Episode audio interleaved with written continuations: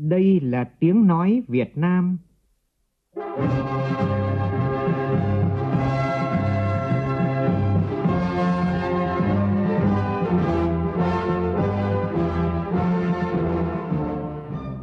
là tiếng nói Việt Nam, phát thanh từ Hà Nội, thủ đô nước Cộng hòa xã hội chủ nghĩa Việt Nam.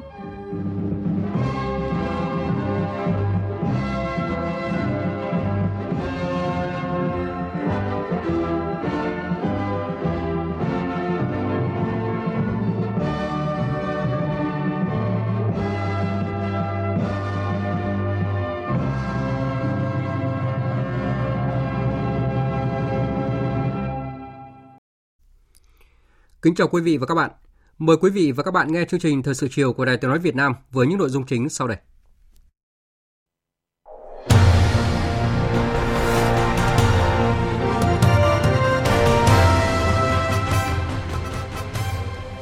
Thủ tướng Phạm Minh Chính và Tổng thống Pháp Emmanuel Macron nhất trí làm sâu sắc hơn mối quan hệ đối tác chiến lược giữa hai nước.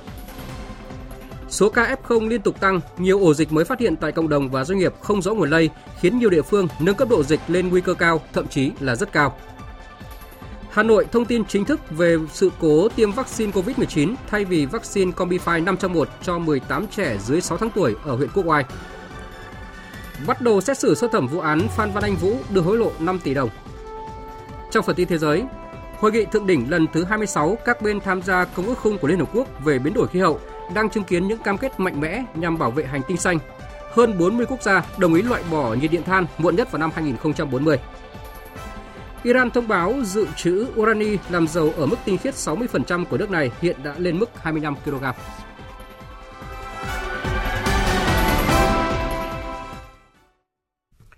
Bây giờ là nội dung chi tiết. Thưa quý vị và các bạn,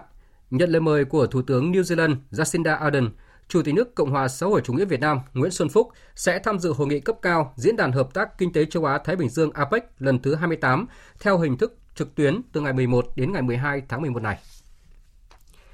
Tiếp tục chuyến thăm chính thức Cộng hòa Pháp, chiều qua theo giờ địa phương, Thủ tướng Phạm Minh Chính đã hội kiến Tổng thống Pháp Emmanuel Macron và dự tiệc chiêu đãi của Tổng thống Pháp tại Phủ Tổng thống. Phóng viên Vũ Khuyên đưa tin. Tại cuộc hội kiến, Tổng thống Macron hoan nghênh Thủ tướng Chính phủ Phạm Minh Chính thăm chính thức Cộng hòa Pháp trong chuyến công du châu Âu đầu tiên trên cương vị Thủ tướng.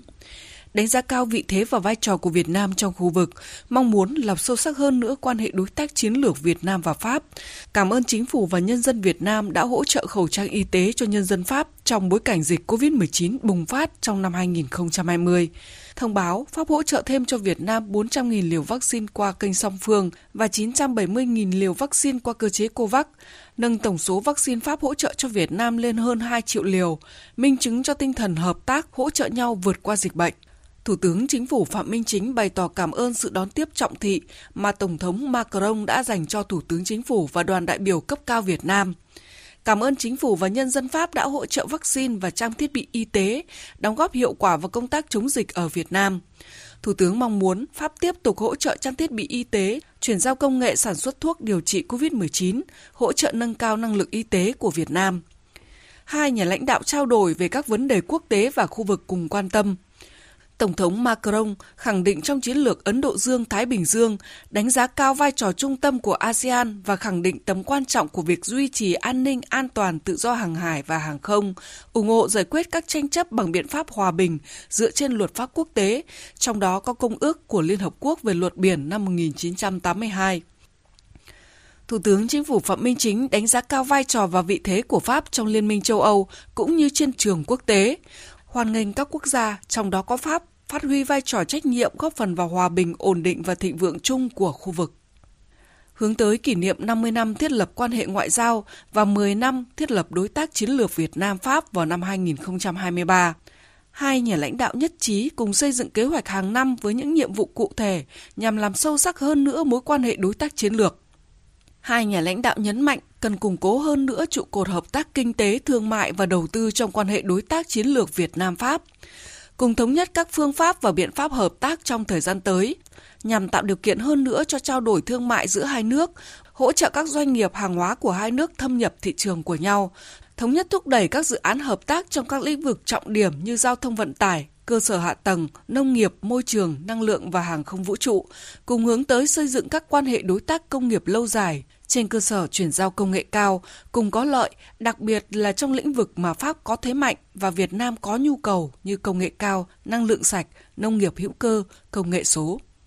Tổng thống Pháp đánh giá cao hợp tác và giao lưu văn hóa sôi động giữa hai nước là điểm sáng trong quan hệ song phương và nhấn mạnh vai trò quan trọng của các trung tâm văn hóa hai nước ở Việt Nam và Pháp. Mong muốn hai bên tiếp tục tạo điều kiện thuận lợi cho các hoạt động của Viện Pháp tại Việt Nam cũng như Trung tâm Văn hóa Việt Nam tại Pháp. Thủ tướng Phạm Minh Chính nhất trí với ý kiến của Tổng thống Pháp, đồng thời đề nghị Pháp duy trì và đẩy mạnh hơn nữa các dự án về y tế, đặc biệt với nguy cơ dịch bệnh có xu hướng ngày càng gia tăng. Bên cạnh đó, Thủ tướng Phạm Minh Chính đánh giá cao chương trình giảng dạy tiếng Pháp và dạy bằng tiếng Pháp tại Việt Nam. Mong muốn Pháp tạo điều kiện hơn nữa cho học sinh sinh viên trao đổi học tập nghiên cứu tại Pháp, tăng số lượng học bổng và đẩy mạnh hỗ trợ đào tạo cán bộ hành chính công cho Việt Nam. Thủ tướng Chính phủ Phạm Minh Chính mong Pháp sẽ là cầu nối giúp tăng cường hơn nữa quan hệ Việt Nam cũng như ASEAN với EU, nhất là khi Pháp chuẩn bị đảm nhiệm Chủ tịch EU vào tháng 1 năm 2022. Hai bên nhất trí tích cực triển khai tận dụng hiệu quả Hiệp định Thương mại Tự do Việt Nam-EU, đồng thời thúc đẩy ủng hộ phê chuẩn Hiệp định Bảo hộ Đầu tư Thương mại Việt Nam-EU, tạo sung lực cho hợp tác kinh tế thương mại và đầu tư giữa Việt Nam với Pháp và EU. Tổng thống Macron cho biết Pháp sẵn sàng tăng cường hợp tác phát triển ngành thủy sản bền vững với Việt Nam và hứa sẽ xem xét thúc đẩy Ủy ban châu Âu sớm gỡ bỏ cảnh báo thẻ vàng với thủy sản Việt Nam. Nhân dịp này, Thủ tướng Phạm Minh Chính truyền lời mời của Tổng Bí thư Nguyễn Phú Trọng và Chủ tịch nước Nguyễn Xuân Phúc tới Tổng thống Emmanuel Macron sang thăm Việt Nam. Tổng thống Pháp đã vui vẻ nhận lời. Chiều tối qua, theo giờ địa phương, Thủ tướng Phạm Minh Chính đã tiếp đồng chí Fabien Rousten, Bí thư Toàn quốc Đảng Cộng sản Pháp. Tại cuộc gặp, Thủ tướng Phạm Minh Chính một lần nữa gửi lời chúc mừng của Đảng Cộng sản Việt Nam tới Đảng Cộng sản Pháp nhân kỷ niệm 100 năm thành lập vào năm 2020, đồng thời cũng đánh dấu 100 năm Chủ tịch Hồ Chí Minh tham dự đại hội đầu tiên của Đảng Cộng sản Pháp. Thủ tướng đánh giá cao các hoạt động phối hợp giữa hai bên để kỷ niệm 110 năm Chủ tịch Hồ Chí Minh đến thành phố Marseille, điểm đến đầu tiên trong hành trình cứu nước của người tại Pháp. Thủ tướng Chính phủ nhấn mạnh, Đảng, Nhà nước cùng nhân dân Việt Nam luôn trân trọng và biết ơn tình đoàn kết, sự ủng hộ và giúp đỡ quý báu mà những người cộng sản và nhân dân Pháp đã dành cho Việt Nam trong các cuộc kháng chiến giành độc lập dân tộc trước đây, cũng như trong công cuộc xây dựng và bảo vệ đất nước hiện nay. Nhấn mạnh các hoạt động hợp tác hiệu quả và thiết thực giữa hai đảng đã góp phần quan trọng thúc đẩy quan hệ đối tác chiến lược Việt Pháp và gắn kết tình cảm nhân dân hai nước Việt Nam và Pháp bày tỏ vui mừng về các thành tựu của Đảng Cộng sản Việt Nam trong lãnh đạo đất nước và về quan hệ đối tác chiến lược giữa hai nước không ngừng được củng cố và phát triển. Đồng chí Bí thư Toàn quốc Đảng Cộng sản Pháp Fabien Roussel tin tưởng chuyến thăm lần này của Thủ tướng Phạm Minh Chính sẽ tạo động lực cho quan hệ giữa hai nước tiếp tục phát triển mạnh mẽ trong thời gian tới. Nhân dịp này, Thủ tướng Phạm Minh Chính chuyển lời mời của Tổng Bí thư Nguyễn Phú Trọng tới đồng chí Fabien Roussel mời sang thăm Việt Nam. Đồng chí Bí thư Toàn quốc Đảng Cộng sản Pháp Fabien Roussel trân trọng cảm ơn và vui vẻ nhận lời mời. Cũng chiều tối qua, Thủ tướng Phạm Minh Chính đã có cuộc hội kiến với Chủ tịch Quốc hội Pháp Richard Ferrand. Tại buổi tiếp, ông Richard Ferrand khẳng định Pháp hết sức coi trọng vị trí vai trò của Việt Nam trong khu vực, chúc mừng thành công của Việt Nam trong việc kiểm soát dịch bệnh và phục hồi kinh tế trong thời gian qua. Thủ tướng Phạm Minh Chính đánh giá cao những đóng góp quan trọng của cơ quan nghị viện hai nước vào việc củng cố quan hệ song phương, thúc đẩy hợp tác giữa các địa phương. Thủ tướng đề nghị Quốc hội Pháp phối hợp với chính phủ Pháp triển khai hiệu quả Hiệp định Tự do Thương mại Việt Nam-EU và ủng hộ sớm phê chuẩn Hiệp định Bảo hộ Đầu tư Việt Nam-EU nhằm tối đa hóa tiềm năng hợp tác kinh tế thương mại đầu tư giữa Việt Nam với Pháp và các nước EU ủng hộ Việt Nam trong việc thúc đẩy Ủy ban châu Âu sớm gỡ bỏ cảnh báo thẻ vàng với thủy sản Việt Nam, đặc biệt trong thời gian Pháp đảm nhiệm chủ tịch EU vào tháng 1 năm 2022. Hai nhà lãnh đạo nhất trí cho rằng Việt Nam và Pháp có mối quan hệ lịch sử đặc biệt và luôn có sự gắn kết về mọi mặt, quyết tâm làm sâu sắc hơn nữa quan hệ đối tác chiến lược Việt Nam Pháp trên các lĩnh vực. Ông Richard Fersan đã chia sẻ về chiến lược Ấn Độ Dương-Thái Bình Dương của Pháp và khẳng định tầm quan trọng của việc duy trì an ninh an toàn, tự do hàng hải và hàng không tại các vùng biển và đại dương, đặc biệt là ở Biển Đông, trên cơ sở tuân thủ các nguyên tắc của luật pháp quốc tế, trong đó có Công ước Liên Hợp Quốc về luật biển năm 1982.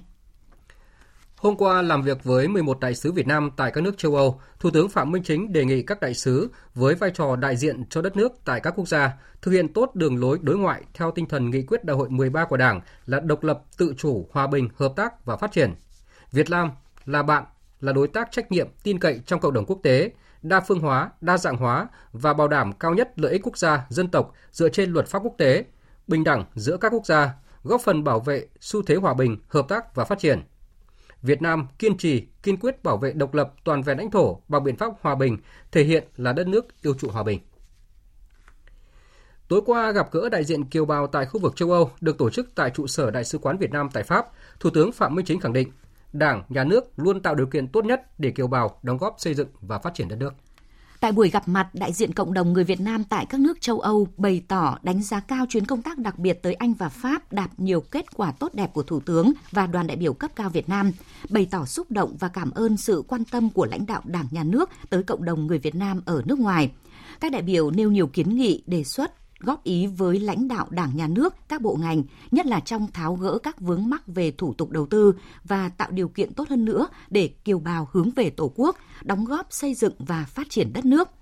Phát biểu tại cuộc gặp mặt, Thủ tướng xúc động cho biết, ông cảm nhận sâu sắc tình cảm sâu đậm, nồng ấm của đồng bào đã tới dự cuộc gặp mặt từ những nơi xa xôi trong điều kiện dịch bệnh còn phức tạp, với những phát biểu tâm huyết, trách nhiệm với quê hương, đất nước, đồng bào.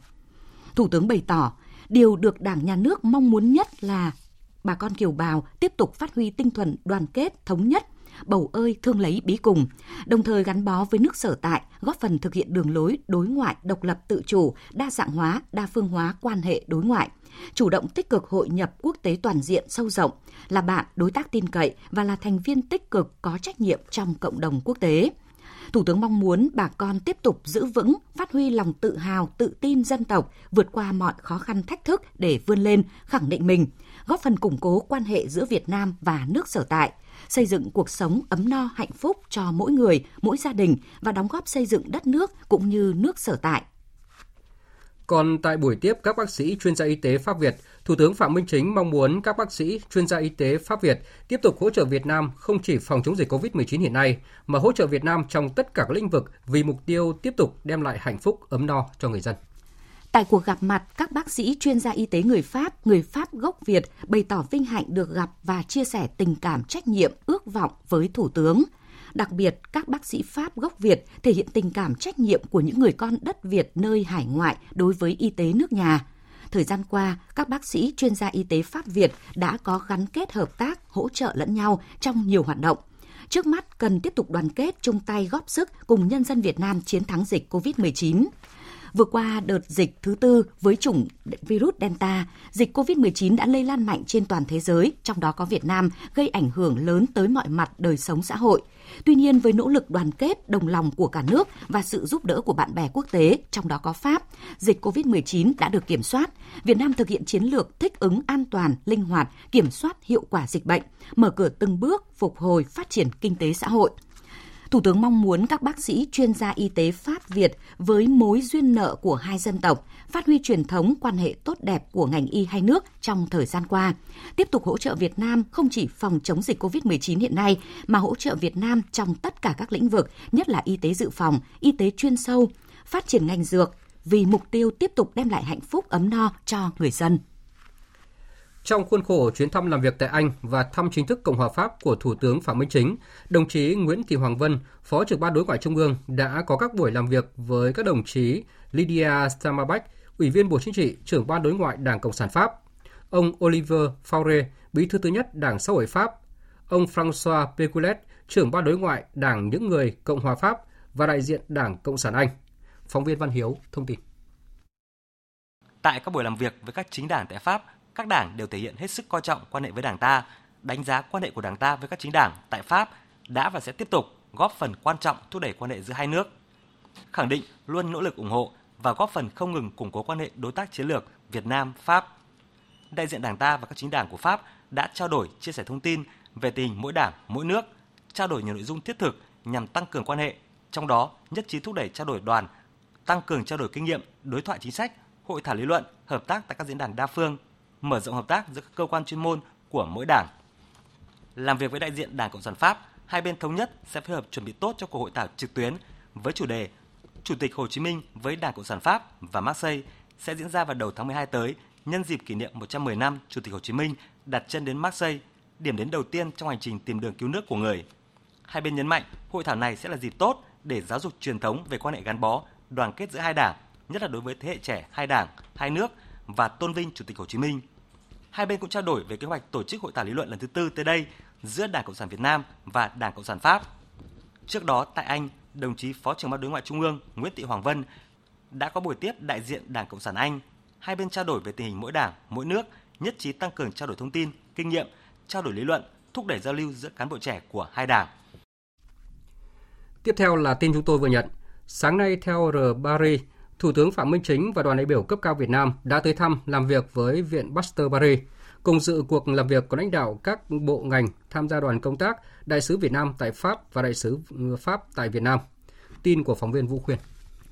Phát biểu tại buổi làm việc, Thủ tướng nhấn mạnh đây là địa chỉ mà đoàn Việt Nam thấy cần đến trong chuyến công tác lần này, tiếp tục củng cố mối quan hệ với các viện Pasteur. Hệ thống các viện Pasteur là một phần cấu thành nên mối duyên nợ giữa Việt Nam và Pháp qua các thăng trầm của lịch sử. Trên thế giới có ít nhất ít có nước nào có tới 3 viện Pasteur như Việt Nam, phân bố ở cả ba miền Bắc Trung Nam, cho thấy tầm nhìn xa của những người đi trước. Tại Việt Nam, nhiều người dân biết đến tầm quan trọng của các viện Pasteur với ngành y tế. Họ đến với viện như một lẽ tất nhiên.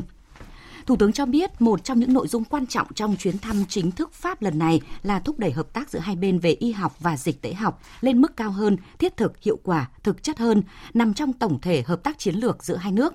Thủ tướng cho biết qua các cuộc trao đổi với các nhà lãnh đạo của Pháp, một trong những trụ cột trong quan hệ đối tác chiến lược giữa hai nước là khoa học công nghệ và y tế trên cơ sở mối duyên nợ đã có và quan hệ đối tác chiến lược Việt Nam Pháp, không có lý do gì để không thúc đẩy hợp tác về vấn đề này trong hiện tại và tương lai, Thủ tướng nói. Thủ tướng đề nghị xây dựng kế hoạch cụ thể để tiếp tục hợp tác trong lĩnh vực này, triển khai nhanh sau chuyến thăm của đoàn đại biểu Việt Nam, góp phần cụ thể hóa quan hệ đối tác chiến lược Việt Nam Pháp, đặc biệt tập trung nghiên cứu nguy cơ các bệnh truyền nhiễm có thể trở thành đại dịch Chúng ta phải đầu tư cho nghiên cứu cơ bản, nếu không sẽ luôn luôn bị động, bất ngờ trước dịch bệnh. Đối phó rất mệt mỏi, tốn kém, nhiều mất mát, không đo lường hết được.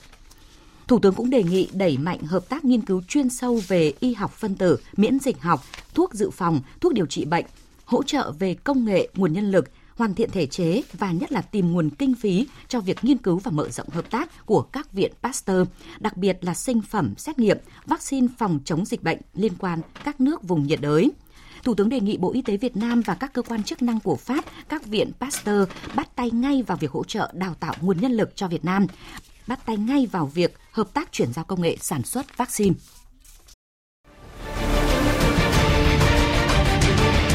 Thích ứng để bình thường mới. Thích ứng để bình thường mới.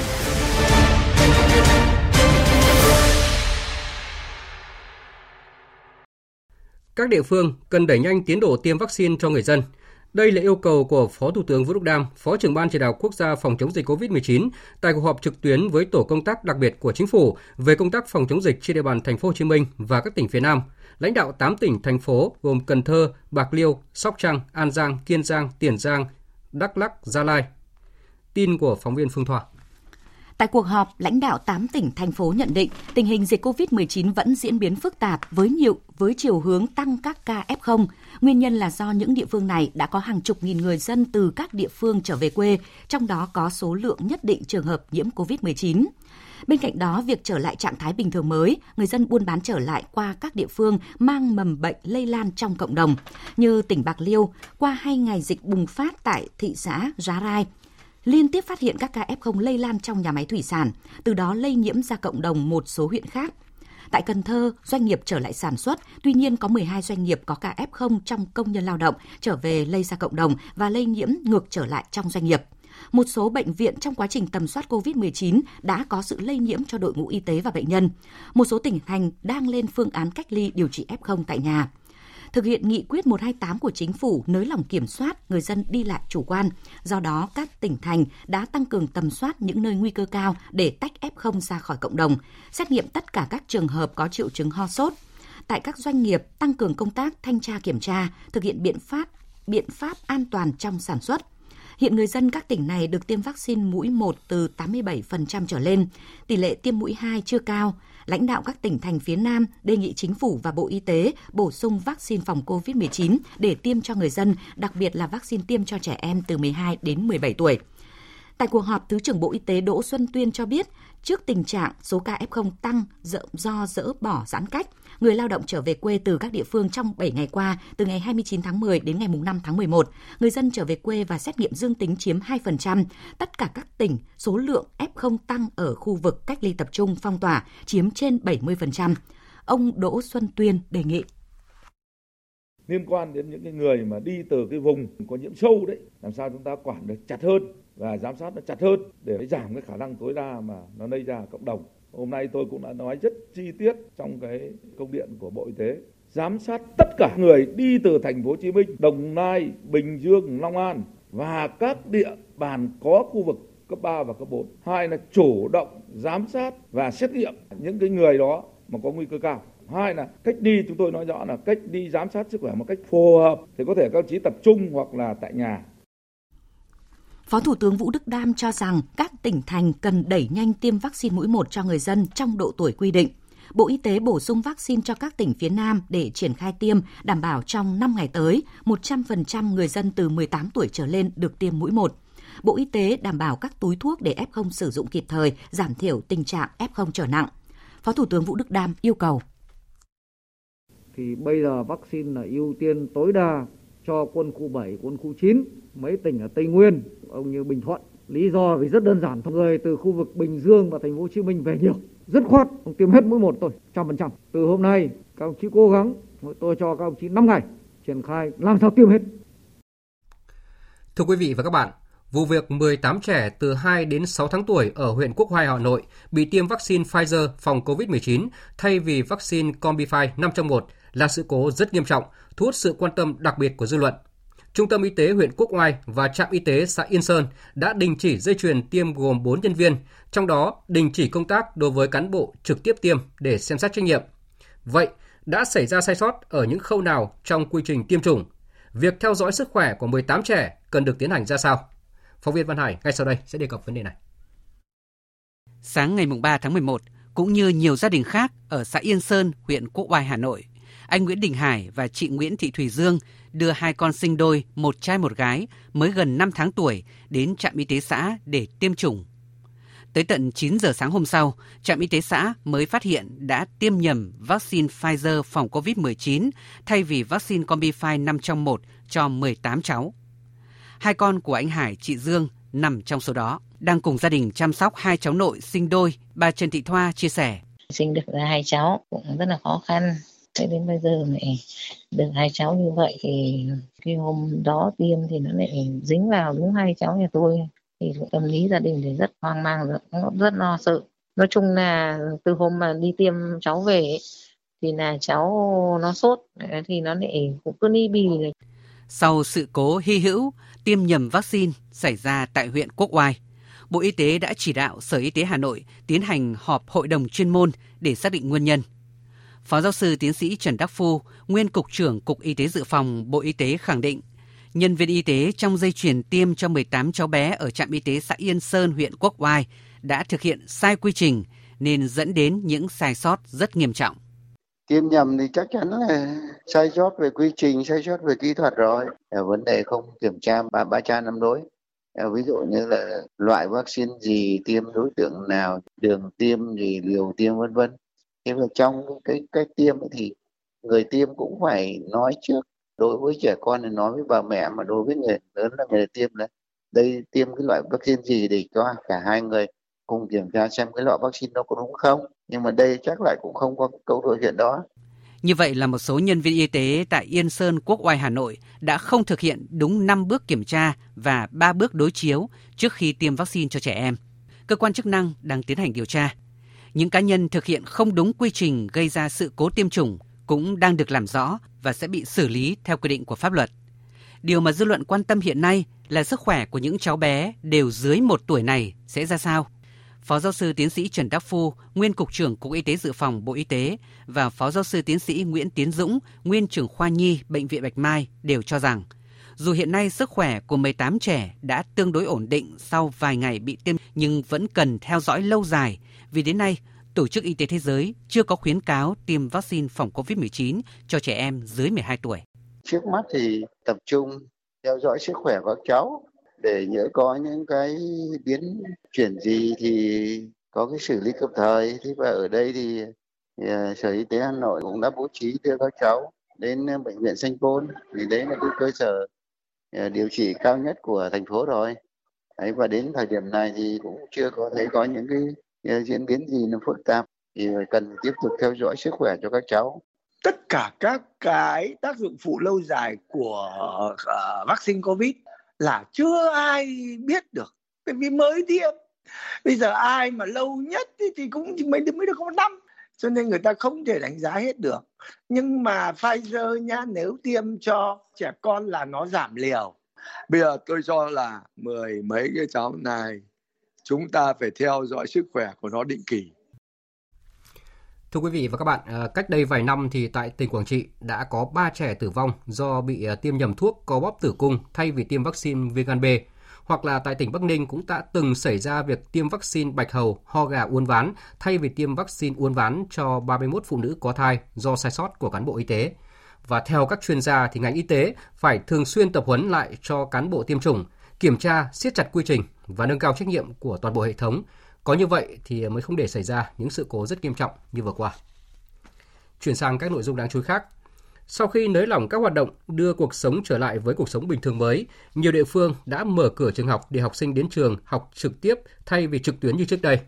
Ủy ban dân thành phố Hà Nội cũng đã cho phép 18 huyện thị xã thuộc cấp độ 1, cấp độ 2 về dịch COVID-19 sẽ mở cửa trường học từ ngày 8 tháng 11 cho học sinh một số khối lớp đến trường học trực tiếp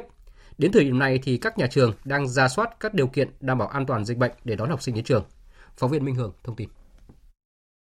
Theo quyết định của Ủy ban Nhân dân thành phố Hà Nội, từ ngày 8 tháng 11, học sinh các khối lớp 5, 6, 9, 10 và 12 ở các quận, huyện, thị xã thuộc cấp độ 1, cấp độ 2 về dịch sẽ trở lại trường học trực tiếp. Các lớp còn lại ở các vùng này và học sinh ở các vùng cấp độ 3, 4 sẽ tiếp tục học trực tuyến. Học sinh mầm non tiếp tục nghỉ học. Thông tin này thực sự là tin vui với nhiều học sinh và phụ huynh bởi các em sẽ được đến trường học trực tiếp, gặp lại bạn bè, thầy cô giáo sau gần nửa năm ở nhà học trực tuyến để phòng chống dịch. Em Trần Quang Huy, học sinh lớp 9 trường trung học cơ sở Nguyễn Trực, huyện Thanh Oai và chị Nguyễn Thị My Yến, phụ huynh học sinh chia sẻ. Nếu ở nhà lâu như vậy rồi thì đến trường bây giờ cũng là một mong ước của em. Cô vì đến trường có thể gặp trực tiếp các bạn chứ không phải gặp qua màn hình và cũng có thể dễ dàng tiếp thu những bài giảng của cô và có, đã đạt đến kết quả mong muốn của mình. Đôi khi con cũng nói là nhớ bạn thì cũng muốn là được đến trường, được gặp các bạn. Thậm chí là có một đợt là trước khi vào năm học mới là cần phải đến trường lấy sách giáo khoa. Để học năm học mới thì con xin là muốn đến trường để biết đâu là các bạn cũng đến trường để lấy sách như mình, để được gặp các bạn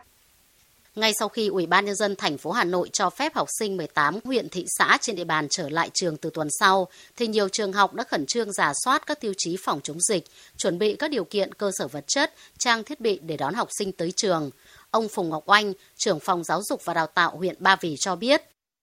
Chúng tôi ở đây cũng đã chỉ đạo các trường trên tinh thần tự đánh giá các cái tiêu chí theo 16 tiêu chí của Sở Giáo dục và Sở Y tế hướng dẫn để tổ chức tự đánh giá các cái tiêu chí đó để xây dựng các cái phương án cũng như kịch bản cho các em đến trường.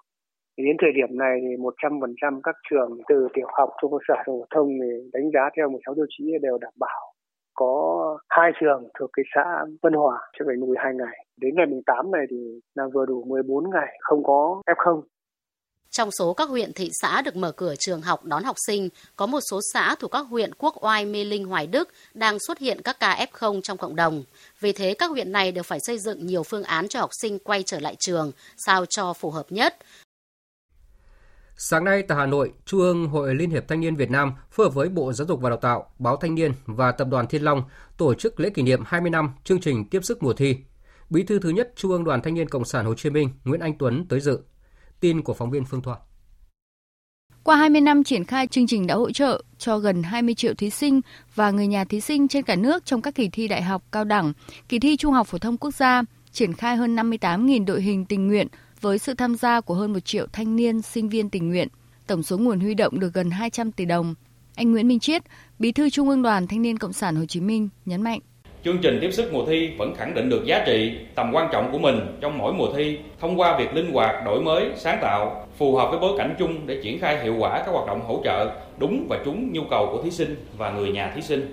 Tại lễ kỷ niệm, các đại biểu đoàn viên thanh niên được nghe chia sẻ về kỷ niệm, quá trình của các tình nguyện viên tham gia chương trình tiếp sức mùa thi và sự đồng hành của các doanh nghiệp trong mỗi mùa thi. Anh Lê Xuân Dũng, Giám đốc Trung tâm hỗ trợ học sinh sinh viên Thành phố Hồ Chí Minh chia sẻ. Chương trình tiếp sức mùa thi là một trong những chương trình chiến dịch hè tình nguyện hè tôi tham gia đầu tiên hè năm 2005 gắn bó đến hiện nay. Thành phố Hồ Chí Minh thì mỗi năm thi ba chung áp dụng đón khoảng 400 đến 600 ngàn lượt ờ, thí sinh từ các tỉnh về dự thi tại thành phố Hồ Chí Minh trong giai đoạn đó thực sự là cực lớn là những cái khó khăn ban đầu của ban tổ chức chương trình trong cái việc vận động nguồn lực hỗ trợ nhà trọ phương tiện di chuyển đối với các bạn thí sinh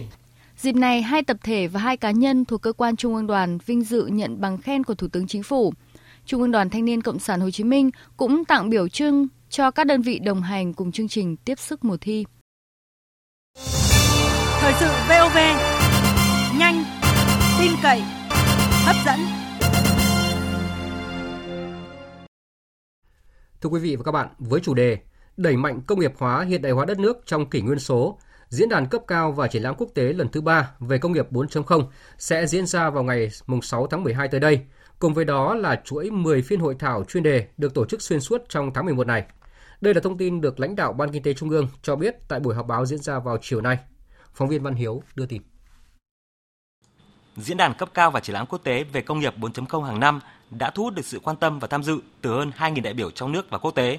trở thành một trong những diễn đàn thường niên có quy mô lớn nhất về công nghiệp 4.0 tại Việt Nam. Tiếp nối thành công đó, năm nay diễn đàn tiếp tục được tổ chức nhằm góp phần triển khai thực hiện nghị quyết đại hội 13 của Đảng và cung cấp luận cứ cho việc xây dựng mô hình chính sách công nghiệp hóa hiện đại hóa đất nước giai đoạn đến năm 2030, tầm nhìn đến năm 2045. Đồng thời là hoạt động thiết thực phục vụ hoạch định chiến lược và các chính sách phục hồi và phát triển kinh tế trong trạng thái bình thường mới của đất nước giai đoạn hậu Covid-19 theo kết luận của Hội nghị Trung ương 4 khóa 13 và chỉ đạo của Thủ tướng Chính phủ. Phó trưởng Ban Kinh tế Trung ương Nguyễn Đức Hiển cho biết. Bối cảnh hiện nay thì thế giới người ta cũng đang đặt lại vấn đề là cái cách tiếp cận công nghiệp hóa, hiện đại hóa phải khác so với cái giai đoạn tiếp cận trước đây. Khi mà nó có cái sự tác động rất là mạnh mẽ của khoa công nghệ, đặc biệt của cách mạng công nghiệp thứ tư, cũng như là kể cả những bối cảnh về điều kiện dịch bệnh, rồi vấn đề hội nhập quốc tế, những vấn đề vấn đề tự lực tự cường của các quốc gia, thì đặt lại cái vấn đề là phải nhìn nhận lại quá trình công nghiệp hóa, hiện đại hóa sẽ tiếp cận mới như thế nào. Chúng tôi tổ chức diễn đàn năm nay thì có một cái phiên tổng thể và có 10 hội thảo chuyên đề. Phiên tổng thể sẽ tổ chức sau cùng vào ngày 6 tháng 12 để 10 phiên chuyên đề nó đã diễn ra rồi. Lúc đấy sẽ tổng hợp ý kiến các kiến nghị tổng hợp lại để đến cái phiên phiên tổng thể nó sẽ có chất lượng tốt hơn. Dự kiến trong khuôn khổ của diễn đàn sẽ diễn ra hoạt động triển lãm ảo các mô hình sản phẩm công nghệ 4.0, kết quả chuyển đổi số các ngành lĩnh vực. Triển lãm năm nay sẽ được phân chia thành các khu vực trải nghiệm công nghệ, đem đến cho khách tham quan cơ hội được trực tiếp sử dụng công nghệ thực tế ảo, tương tác và giao lưu với các robot thông minh. Bên cạnh đó, song hành với hội thảo và triển lãm là hoạt động kết nối đầu tư công nghệ, qua đó mang lại cơ hội trao đổi trực tiếp, học hỏi kinh nghiệm, tìm kiếm cơ hội hợp tác, đầu tư giữa các tập đoàn và tổ chức doanh nghiệp tiêu biểu về nghiên cứu, sản xuất và ứng dụng các công nghệ số để giúp các doanh nghiệp tìm hiểu về tiến trình, các cam kết cốt lõi và những dự kiến tác động của Hiệp định Đối tác Kinh tế Toàn diện khu vực gọi tắt là RCEP. Sáng nay, thì Phòng Thương mại và Công nghiệp Việt Nam đã phối hợp với Viện Nghiên cứu Quản lý Kinh tế Trung ương tổ chức hội thảo với chủ đề Hiệp định Đối tác Kinh tế Toàn diện khu vực RCEP, những điều doanh nghiệp cần biết. Tin của phóng viên Nguyễn Hằng. Hiệp định Đối tác Kinh tế Toàn diện khu vực RCEP dự kiến có hiệu lực từ đầu năm tới, mang nhiều kỳ vọng trở thành một sung lực mới cho nền kinh tế và các doanh nghiệp Việt Nam để có thể phục hồi và tăng trưởng sau đại dịch. Các đại biểu cho rằng để có thể tận dụng được các cơ hội kỳ vọng từ RCEP, trước hết doanh nghiệp cần hiểu về hiệp định, tiến trình, các cam kết cụ thể cũng như các tác động dự kiến của các cam kết này. Bởi thực tế, khi thực hiện 14 FTA đã có hiệu lực đối với Việt Nam – một trong những lý do mà nhiều cơ hội FTA bị bỏ lỡ là do các doanh nghiệp chưa biết đến hoặc chưa hiểu rõ về các cam kết từ các hiệp định. Do đó, theo bà Trần Thị Hồng Minh, Viện trưởng Viện Nghiên cứu Quản lý Kinh tế Trung ương, hiểu rõ những nội dung cơ bản của hiệp định là điều cần thiết đối với cộng đồng doanh nghiệp. Những cơ hội từ hội nhập kinh tế quốc tế nói chung và từ RCEP nói riêng sẽ khó có thể được hiện thức hóa nếu chúng ta thiếu sự chuẩn bị, đồng lòng và quyết tâm à, thực hiện của doanh nghiệp. Chúng tôi cho rằng doanh nghiệp phải nắm rõ được à, những nội dung cơ bản của RCEP và trên cơ sở đó à, tính toán thành cơ hội, thách thức cụ thể cho chính doanh nghiệp của mình.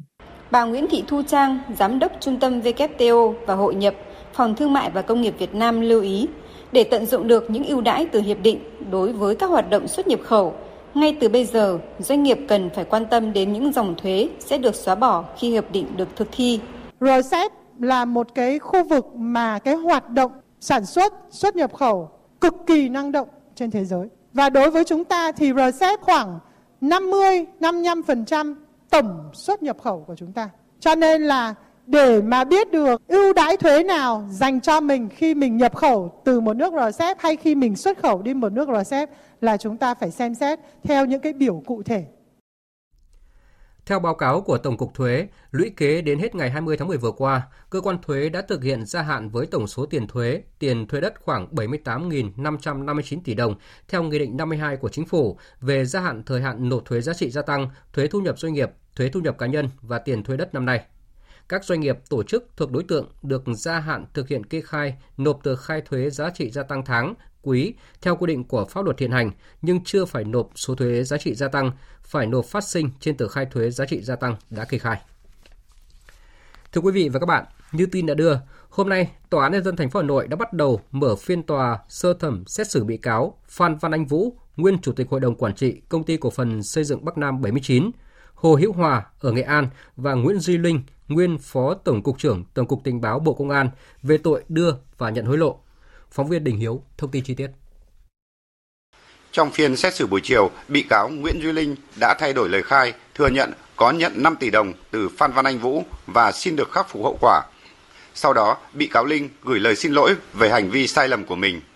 Bị cáo mong muốn ngay tại tòa có thể tác động tới gia đình trong chiều nay hoặc ngày mai sẽ khắc phục số tiền 5 tỷ đồng đã nhận từ Phan Văn Anh Vũ. Trong vụ án này, Phan Văn Anh Vũ bị xét xử về tội đưa hối lộ, quy định tại Điều 365 Bộ Luật Hình sự. Hồ Hữu Hòa bị xét xử về tội môi giới hối lộ, quy định tại Điều 354 Bộ Luật Hình sự. Và Nguyễn Duy Linh, nguyên Phó Tổng cục trưởng Tổng cục Tình báo Bộ Công an về tội nhận hối lộ theo Điều 354 Bộ Luật Hình sự. Tại phiên tòa, đại diện Viện Kiểm sát Nhân dân thành phố Hà Nội nêu nhận định về hành vi của các bị cáo. Phạm tội thuộc trường hợp đặc biệt nghiêm trọng hành vi phạm tội đã xâm phạm hoạt động đúng đắn của cơ quan nhà nước, gây dư luận bất bình, làm suy giảm niềm tin của cơ quan nhà nước. Vì vậy, cần xử phạt nghiêm khắc để có tác dụng răn đe phòng ngừa chung. Cuối phiên xét xử chiều nay, đại diện Viện Kiểm sát đề nghị hội đồng xét xử tuyên phạt bị cáo Nguyễn Duy Linh mức án 13 đến 15 năm tù về tội nhận hối lộ, Phan Văn Anh Vũ 7 đến 9 năm tù về tội đưa hối lộ, phạt bị cáo Hồ Hữu Hòa mức án bằng thời gian tạm giam về tội môi giới hối lộ. Hội đồng xét xử sẽ tuyên án vào sáng mai. Tiếp theo là một số thông tin thời tiết đáng chú ý.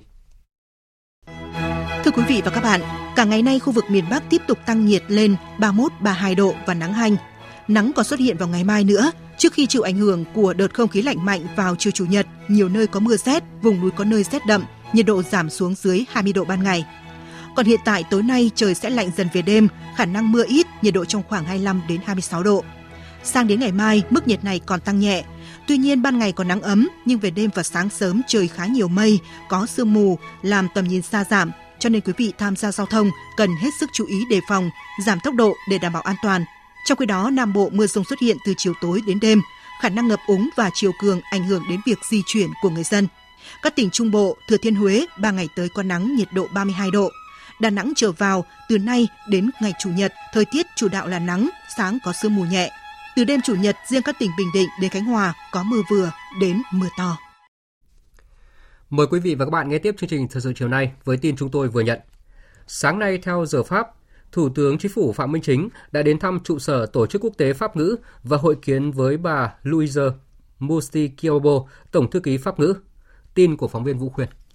Tại buổi hội kiến, hai bên đã bàn về hợp tác đa phương Pháp ngữ trên thế giới nói chung và tại châu Á-Thái Bình Dương nói riêng. Thủ tướng Chính phủ đã hoan nghênh những nỗ lực và đóng góp của cộng đồng pháp ngữ vào gìn giữ hòa bình, ổn định và thúc đẩy phát triển ở các nước thành viên, tăng cường hợp tác đoàn kết giữa các nước thành viên. Thủ tướng nhấn mạnh trong quá trình đảm nhiệm vai trò ủy viên không thường trực Hội đồng Bảo an Liên Hợp Quốc nhiệm kỳ 2020-2021, Việt Nam luôn tích cực đề cao đối thoại hợp tác, đóng góp vào nỗ lực ngăn ngừa và giải quyết các bất ổn xung đột, trong đó có một số nước châu Phi thành viên pháp ngữ.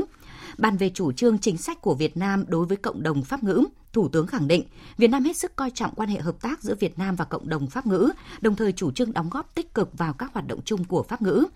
Nhân dịp này, Thủ tướng đề nghị khối pháp ngữ có những giải pháp cụ thể để tăng cường hợp tác kinh tế giữa các nước thành viên, tạo điều kiện cho các nước nghèo có điều kiện phát triển, hội nhập kinh tế quốc tế. Thủ tướng nhấn mạnh, Việt Nam đã tham gia 17 hiệp định thương mại tự do, có FTA với 60 nền kinh tế, trong đó có một số nền kinh tế pháp ngữ. Đây là điều kiện thuận lợi và cơ sở pháp lý để Việt Nam thúc đẩy hợp tác kinh tế với các nước pháp ngữ. Việt Nam sẵn sàng thúc đẩy hợp tác về nông nghiệp, viễn thông và mở ra nhiều lĩnh vực hợp tác khác với các nước pháp ngữ.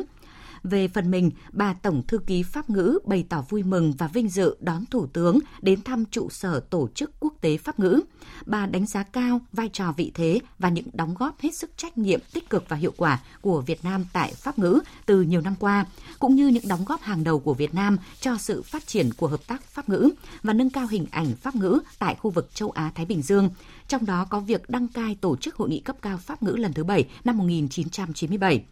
bà Tổng Thư ký bày tỏ ủng hộ các ý kiến đề nghị của Thủ tướng Chính phủ Phạm Minh Chính đưa ra, khẳng định luôn chủ trương thúc đẩy hợp tác kinh tế giữa các nước thành viên pháp ngữ. Bà đánh giá cao việc Việt Nam luôn thúc đẩy hợp tác kinh tế trong không gian pháp ngữ và là nước điều phối xây dựng thành công chiến lược hợp tác kinh tế pháp ngữ giai đoạn 2020-2025. Bà cũng hoan nghênh việc Việt Nam tham gia các hoạt động gìn giữ hòa bình Liên Hợp Quốc, nhất là tại các nước pháp ngữ.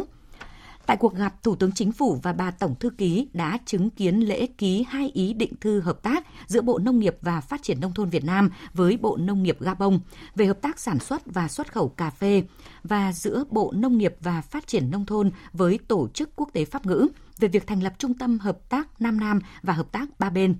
Các văn kiện này sẽ tăng thêm cơ hội hợp tác giữa Việt Nam với Gabon và các nước Pháp ngữ khác trong thời gian tới. Kết thúc cuộc gặp, Thủ tướng Chính phủ đã ký sổ vàng cảm ơn sự hỗ trợ của Pháp ngữ thời gian qua, đồng thời khẳng định Việt Nam sẽ tiếp tục đóng góp tích cực vào các nỗ lực chung của khối Pháp ngữ vì hòa bình ổn định và sự phồn vinh của các nước thành viên. Tiếp theo là một số tin quốc tế đáng chú ý. Hội nghị thượng đỉnh lần thứ 26 các bên tham gia Công ước Khung của Liên Hợp Quốc về biến đổi khí hậu đang chứng kiến những cam kết mạnh mẽ nhằm bảo vệ hành tinh xanh. Sau tuyên bố chấm dứt nạn phá rừng vào năm 2030, lãnh đạo hàng chục quốc gia trên thế giới hôm qua đã nhất trí loại bỏ dần việc sản xuất điện từ than đá, làm gia tăng hy vọng về một thỏa thuận giữ nhiệt cho trái đất không tăng quá 1,5 đến 2 độ C so với thời kỳ tiền công nghiệp. Biên tập viên Thu Hoài tổng hợp thông tin. Theo tuyên bố chuyển đổi từ nhiệt điện than chuyển sang điện sạch toàn cầu, những quốc gia sử dụng nhiệt điện than nhiều như Canada, Ba Lan, Hàn Quốc, Ukraine, Indonesia và Việt Nam đã cùng cam kết bỏ dần than đá và ngừng xây thêm các nhà máy nhiệt điện than muộn nhất là vào những năm 2040. Ngoài ra, khoảng 20 quốc gia và tổ chức cũng cam kết không cấp tài chính cho các dự án năng lượng hóa thạch ở nước ngoài từ cuối năm sau. Theo Chủ tịch COP26 Alok Sama, thời điểm kết thúc của than đá không còn xa. Tôi tin rằng chúng ta tiến gần đến một giai đoạn mà việc phụ thuộc vào than đá để phát triển sẽ đi vào dĩ vãng. Một tương lai tươi sáng hơn đang ở gần hơn bao giờ hết. Một tương lai của không khí sạch hơn, điện năng rẻ hơn và những việc làm xanh. Nhưng chúng ta phải tiếp tục làm việc cùng nhau trong thập kỷ quan trọng này để hoàn thành mục tiêu đó. Thành quả lớn nhất sẽ là giữ cho mục tiêu nhiệt độ trong thỏa thuận Paris vẫn trong tầm tay. Theo Giám đốc điều hành Cơ quan Năng lượng Quốc tế Fatih Birol, các cam kết về khí hậu được thống nhất cho đến nay tại COP26 có thể giúp thế giới đạt được mục tiêu giữ cho nhiệt độ trái đất không tăng quá 2 độ C, nhưng chỉ khi các cam kết được thực hiện đầy đủ. Than tạo ra 37% nguồn điện cho thế giới, nhưng cũng gây ô nhiễm nhất, phát thải khí nhà kính gây biến đổi khí hậu nhiều nhất. Do đó, giảm bớt than là yếu tố then chốt để đạt được các mục tiêu về môi trường – Tổ chức các nước xuất khẩu dầu mỏ OPEC cùng các đối tác liên minh, còn gọi là OPEC cộng, vừa nhất trí sẽ tiếp tục tuân theo thỏa thuận hiện tại về việc tăng dần sản lượng dầu, bất chấp lời kêu gọi của Mỹ về việc bơm thêm dầu ra thị trường nhằm hạ nhiệt giá vàng đen. Biên tập viên Anh Tuấn thông tin. Phát biểu tại cuộc họp báo vào hôm qua sau cuộc họp của OPEC cộng, Thái tử Abdulaziz bin Salman, Bộ trưởng dầu mỏ của Ả Rập Xê Út bảo vệ quan điểm về việc không tức thời gia tăng mạnh sản lượng, cho rằng OPEC cộng đã có hành động trách nhiệm khi tăng dần sản lượng, với mức tăng thêm 400.000 thùng một ngày mỗi tháng. Động thái của OPEC cộng đưa ra trong bối cảnh Mỹ chỉ trích sự do dự của OPEC cộng đã góp phần làm cho giá xăng dầu tại Mỹ cũng như trên khắp thế giới leo thang. Tổng thống Mỹ Joe Biden đã kêu gọi các nhà sản xuất dầu mỏ lớn tăng cường công suất dự phòng để đảm bảo sự phục hồi vững chắc hơn của nền kinh tế toàn cầu. Tuyên bố của ông Biden là một phần trong nỗ lực của Mỹ nhằm gây áp lực buộc OPEC và các đồng minh tăng cường nguồn cung dầu mỏ.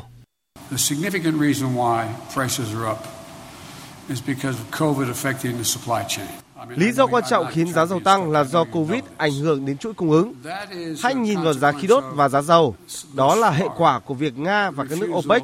từ chối bơm thêm dầu.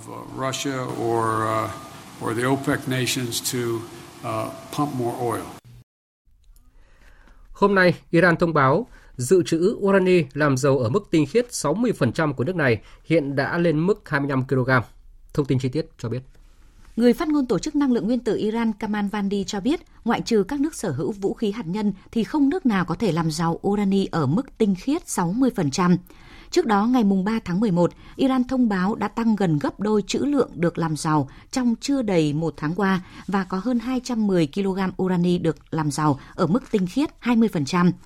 Các thông tin được đưa ra trong bối cảnh Iran dần thu hẹp các điều khoản tuân thủ theo thỏa thuận hạt nhân ký kết năm 2015 với nhóm P5-1, Anh, Pháp, Mỹ, Nga, Trung Quốc và Đức sau khi Mỹ đơn phương rút khỏi thỏa thuận này vào năm 2018 và áp đặt trở lại các biện pháp trừng phạt nhằm vào Iran. Các cuộc đàm phán hạt nhân giữa Iran và các cường quốc thế giới dự kiến sẽ được nối lại vào ngày 29 tháng 11 này. Iran luôn khẳng định chương trình hạt nhân của nước này là vì mục đích hòa bình.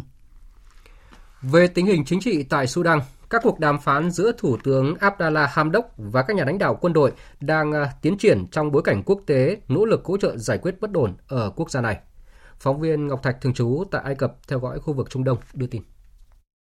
Theo các nguồn tin từ Sudan, nước này có thể sẽ sớm thành lập một hội đồng chủ quyền mới gồm 14 thành viên trong bước đầu tiên để hình thành các thể chế chuyển tiếp mới. Những tiến triển này đã được trước các nỗ lực và áp lực của cộng đồng quốc tế. Liên Hợp Quốc đang cố gắng làm trung gian để chấm dứt cuộc khủng hoảng chính trị sau sự kiện ngày 25 tháng 10 vừa qua. Tổng thư ký Liên Hợp Quốc Anthony Guterres đã thúc giục tư lệnh quân đội Sudan Abdel Fattah al-Burhan quay trở lại trật tự hiến pháp và quy trình chuyển tiếp. Liên Hợp Quốc cho biết các cuộc đàm phán giữa các bên ở Sudan đã đạt được một thỏa thuận về khả năng trở lại chia sẻ quyền lực giữa quân đội và dân sự, bao gồm cả việc đưa Thủ tướng Hamdok nắm giữ lại quyền lực. Cơ quan quản lý dược phẩm của Anh đã trở thành cơ quan đầu tiên trên thế giới phê duyệt thuốc điều trị COVID-19 Monupiravir do hãng dược phẩm Merck của Mỹ phát triển. Động thái này mở đường cho hàng chục nghìn bệnh nhân dễ bị tổn thương được điều trị ngay từ mùa đông năm nay. Biên tập viên Thu Hoài tổng hợp thông tin. Gần nửa triệu liều Monupiravir, một loại thuốc viên có thể uống hai lần mỗi ngày tại nhà sẽ được bàn giao ngay từ giữa tháng 11 này và ưu tiên cho những bệnh nhân COVID-19 lớn tuổi cũng như những người dễ bị tổn thương. Đánh giá về quyết định của Anh, giáo sư Sayeko thuộc trường đại học Liverpool gọi đây là một bước ngoặt trong cuộc chiến chống COVID-19. Việc phát triển thành công thuốc điều trị COVID-19 đường uống đánh dấu cột mốc quan trọng trong việc phát triển các loại thuốc hiệu quả chống COVID-19 trong tương lai. Ưu điểm của loại thuốc này là chúng dễ sử dụng, giá thành rẻ và có thể sản xuất đại trà, cũng như phân phối trên toàn thế giới. Điều này rất quan trọng đối với việc tiếp cận công bằng trên toàn cầu đối với các phương pháp điều trị. Trước đó, các nghiên cứu trong phòng thí nghiệm cho thấy Monupiravir có thể hiệu quả đối với bệnh nhân nhiễm bất cứ biến thể nào của virus SARS-CoV-2, kể cả biến thể Delta siêu lây nhiễm. Đây cũng là loại thuốc đầu tiên và duy nhất cho đến nay được cơ quan quản lý dược và thực phẩm Mỹ phê duyệt để điều trị COVID-19. Theo ông Adam Kern, một nhà quản lý danh mục đầu tư tại Mỹ, cùng với vaccine, các loại thuốc điều trị sẽ là tuyến phòng thủ cuối cùng cứu thêm mạng sống của nhiều bệnh nhân và là một chốt chặn quan trọng một khi virus SARS-CoV-2 đột biến đến mức tránh được phản ứng miễn dịch ở những người đã được tiêm vaccine. Sự sáng tạo tài năng của con người sẽ còn tiếp tục và sẽ tạo động lực cho cuộc chiến chống COVID-19 nói riêng và tất cả các đại dịch trong tương lai nói chung. Điều trị COVID-19 có lẽ sẽ làm thay đổi cuộc chơi, giúp chúng ta tiến lên phía trước và đưa cuộc sống trở lại bình thường. Vừa rồi là các tin thời sự quốc tế đáng chú ý. Tiếp tục chương trình thời sự chiều nay là trang tin thể thao.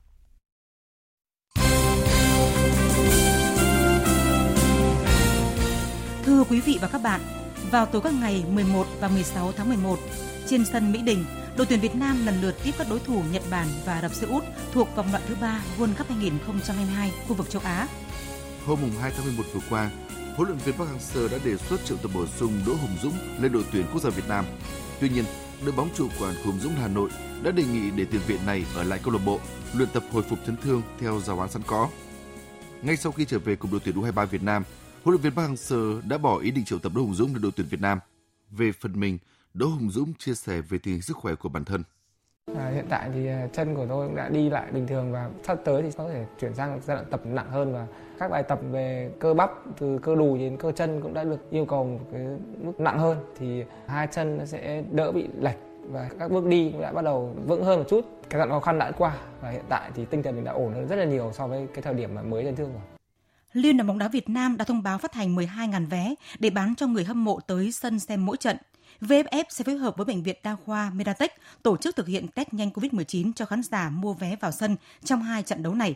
Theo đó, giá xét nghiệm nhanh COVID-19 phục vụ khán giả xem hai trận đấu là 100.000 đồng một test một người, đã bao gồm thuế phí. Ban tổ chức các giải bóng đá thiếu niên và nhi đồng toàn quốc vừa ra thông báo điều chỉnh lịch thi đấu vòng loại và vòng chung kết các giải U9 và U11 toàn quốc năm 2021. Theo đó, vòng loại các khu vực giải U11 quốc gia bắt đầu khởi tranh từ ngày 20 tháng 11 tới, muộn hơn một tuần so với kế hoạch ban đầu.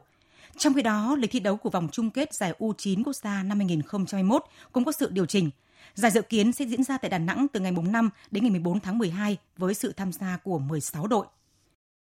Do tình hình dịch bệnh COVID-19 ở thành phố Hồ Chí Minh đang dần được kiểm soát tốt, ban tổ chức đã quyết định tổ chức giai đoạn 2 giải Futsal vô địch quốc gia 2021 chứ không hủy và giải sẽ diễn ra trong điều kiện khép kín, không có khán giả. Lượt về giải Futsal vô địch quốc gia diễn ra từ ngày 15 tháng 11 đến ngày 3 tháng 12 tại nhà thi đấu Thái Sơn Nam, quận 8, thành phố Hồ Chí Minh. Cúp Futsal quốc gia diễn ra từ ngày 7 đến ngày 22 tháng 12. Giải đấu này cũng được diễn ra tại nhà thi đấu Thái Sơn Nam. Theo kế hoạch, nữ võ sĩ từng vô địch boxing WBO thế giới hạng mini flyweight hồi cuối tháng 10 vừa qua là Nguyễn Thị Thu Nhi sẽ sang Uzbekistan tập huấn, đồng thời tham dự giải boxing vô địch thế giới vào tháng 12 tới tại Thổ Nhĩ Kỳ. Tuy nhiên hôm qua, Nguyễn Thị Thu Nhi cho biết kế hoạch tập huấn thi đấu của cô đã có sự thay đổi. Theo đó, cô sẽ quay về Việt Nam tập luyện chứ không sang Uzbekistan tập huấn, đồng thời cũng không tham dự giải boxing vô địch thế giới vào tháng 12 tới. Dự kiến, ngày 11 tháng 11 tới, Thu Nhi cùng các võ sĩ là Hồng Quân, Minh Phát sẽ từ Hàn Quốc về thành phố Hồ Chí Minh. Cuối tuần này, vòng 11 giải bóng đá Ngoại hạng Anh Premier League khởi tranh. Tâm điểm của vòng này là cuộc so tài giữa Manchester United gặp Manchester City vào lúc 19 giờ 30 phút tối mai, mùng 7 tháng 11 trên sân Old Trafford. Đây là trận đấu rất quan trọng đối với cả hai đội bóng. Với Man City, nó ảnh hưởng đến cuộc đua vô địch Premier League mùa này. Nếu đánh bại Manchester United, thầy trò huấn luyện viên Pep Guardiola sẽ thu hẹp khoảng cách với đội đầu bảng Liverpool xuống còn 2 điểm. Huấn luyện viên Pep Guardiola cho biết.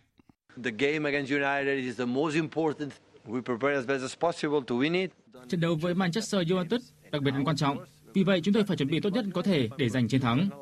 Chúng tôi sẽ cố gắng tạo ra một trận đấu tuyệt vời. Tôi sẽ phân tích cẩn thận, kỹ lưỡng về lối chơi và cầu thủ của Manchester United. Tất nhiên là chúng tôi đã có kế hoạch cho trận đấu. Chúng tôi có cách chơi riêng và sẽ cố gắng thể hiện điều đó vào ngày thứ Bảy.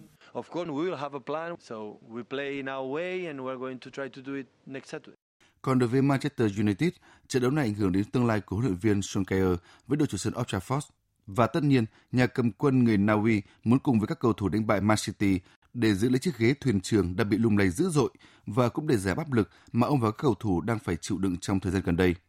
Huấn luyện viên Solskjaer chia sẻ. Tất cả chúng tôi đều muốn chơi tốt. Tất nhiên, chúng tôi cần chơi kỷ luật chặt chẽ. Đây là trận đấu rất quan trọng và cầu thủ biết họ cần phải làm gì. Tôi có niềm tin vào Cristiano Ronaldo, Edison Cavani, Bruno Fernandes, Anthony Martial và các cầu thủ khác nữa. Bóng đá đôi khi thật tàn nhẫn. Manchester United đã trải qua nhiều thăng trầm, nhưng chúng tôi chưa bao giờ bỏ cuộc. Manchester United never give up. Ngoài trận derby thành Manchester, vòng 11 còn có cuộc độ sức đáng chú ý khác giữa đội chủ nhà West Ham United và Liverpool vào đêm chủ nhật. Hiện West Ham được 20 điểm, đang đứng trong top 4 và kém Liverpool 5 điểm. Dự báo thời tiết Phía Tây Bắc Bộ có mưa vài nơi, sáng sớm có nơi có sương mù và sương mù nhẹ, trưa chiều trời nắng gió nhẹ, nhiệt độ từ 21 đến 32 độ. Phía Đông Bắc Bộ có mưa vài nơi, sáng sớm có nơi có sương mù và sương mù nhẹ, trưa chiều trời nắng, gió Đông Nam đến Nam cấp 2, cấp 3, nhiệt độ từ 21 đến 31 độ. Khu vực từ Thanh Hóa đến Thừa Thiên Huế có mưa vài nơi, sáng sớm có nơi có sương mù và sương mù nhẹ, trưa chiều trời nắng, gió nhẹ, nhiệt độ từ 21 đến 32 độ. Khu vực từ Đà Nẵng đến Bình Thuận, chiều tối và đêm có mưa rào và rông vài nơi. Riêng phía Nam có mưa rào và rông rải rác, ngày nắng. Gió Đông Bắc đến Đông cấp 2, cấp 3. Trong mưa rông có khả năng xảy ra lốc xét và gió giật mạnh, nhiệt độ từ 23 đến 32 độ. Tây Nguyên, chiều tối và đêm có mưa rào và rông rải rác, ngày nắng, gió Đông Bắc cấp 2, cấp 3, nhiệt độ từ 19 đến 31 độ. Nam Bộ, chiều tối và đêm có mưa rào và rông rải rác, ngày nắng, gió Đông Bắc cấp 2, cấp 3, nhiệt độ từ 24 đến 33 độ. Khu vực Hà Nội có mưa vài nơi, sáng sớm có nơi có sương mù và sương mù nhẹ, trưa chiều trời nắng, gió Đông Nam đến Nam cấp 2, cấp 3, nhiệt độ từ 23 đến 32 độ. Dự báo thời tiết biển, Bắc và Nam Vịnh Bắc Bộ không mưa, gió Đông Nam đến Nam cấp 3, cấp 4. Vùng biển từ Quảng Trị đến Quảng Ngãi không mưa, gió nhẹ. Vùng biển từ Bình Định đến Ninh Thuận và từ Bình Thuận đến Cà Mau có mưa rào và rông vài nơi, riêng phía Nam có mưa rào rải rác và có nơi có rông. Trong mưa rông có khả năng xảy ra lốc xoáy và gió giật mạnh, gió Đông Bắc cấp 3, cấp 4. Vùng biển từ Cà Mau đến Kiên Giang, chiều tối và tối có mưa rào rải rác và có nơi có rông. Trong mưa rông có khả năng xảy ra lốc xoáy và gió giật mạnh, gió nhẹ. Khu vực Bắc, giữa Biển Đông, khu vực quần đảo Hoàng Sa thuộc thành phố Đà Nẵng không mưa, gió Đông Bắc đến Đông cấp 3, cấp 4. Khu vực Nam Biển Đông, khu vực quần đảo Trường Sa thuộc tỉnh Khánh Hòa và Vịnh Thái Lan có mưa rào và rông rải rác. Trong mưa rông có khả năng xảy ra lốc xoáy và gió giật mạnh, gió nhẹ. Thông tin dự báo thời tiết vừa rồi đã kết thúc chương trình thời sự chiều nay của Đài Tiếng nói Việt Nam. Chương trình do các biên tập viên Nguyễn Cường, Duy Quyền và Thu Hòa thực hiện với sự tham gia của phát thanh viên Phương Hằng và kỹ thuật viên Tuyết Mai. Chịu trách nhiệm nội dung Hoàng Trung Dũng. Cảm ơn quý vị và các bạn đã dành thời gian lắng nghe.